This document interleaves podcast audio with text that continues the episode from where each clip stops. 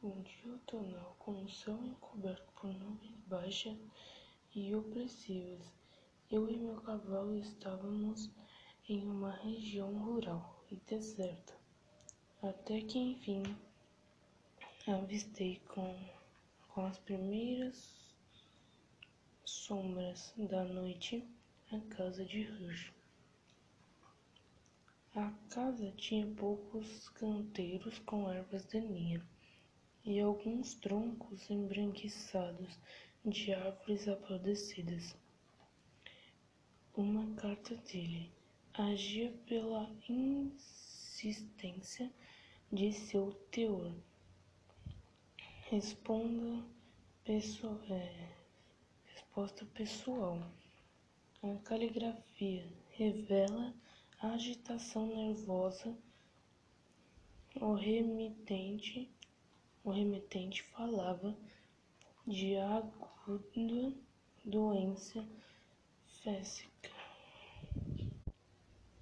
depressiva, perturbação mental, do intenso desejo de, de me ver como seu melhor e, na verdade, único amigo pessoal.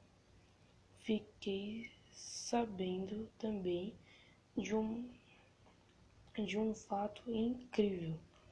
O tronco da linguagem dos Rushers, embora tão antiga, nunca tinha produzido qualquer ramo dourado. Examinei mais atentamente o aspecto real do edifício. Sua característica principal parecia ser a extrema antiguidade, fora a decoração causada pelos séculos. Depois de muito tempo, um criado do furtivo que me conduziu-me então calado.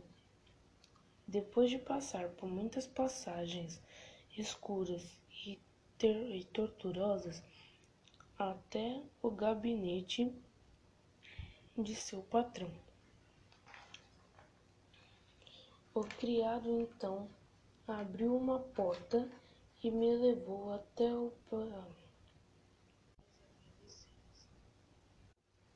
abriu uma porta e me levou até a presença de seu patrão. Assim que entrei, Rush levantou-se do sofá onde estava deitado ao comprido e cumprimentou-me. Mas olhando seu rosto, convenci-me de sua perfeita sinceridade.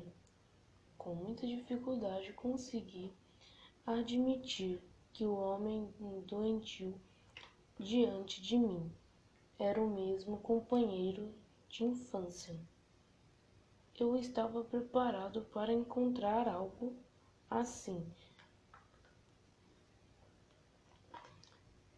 Não só por sua carta, mas também pela lembrança de, é, de certos traços.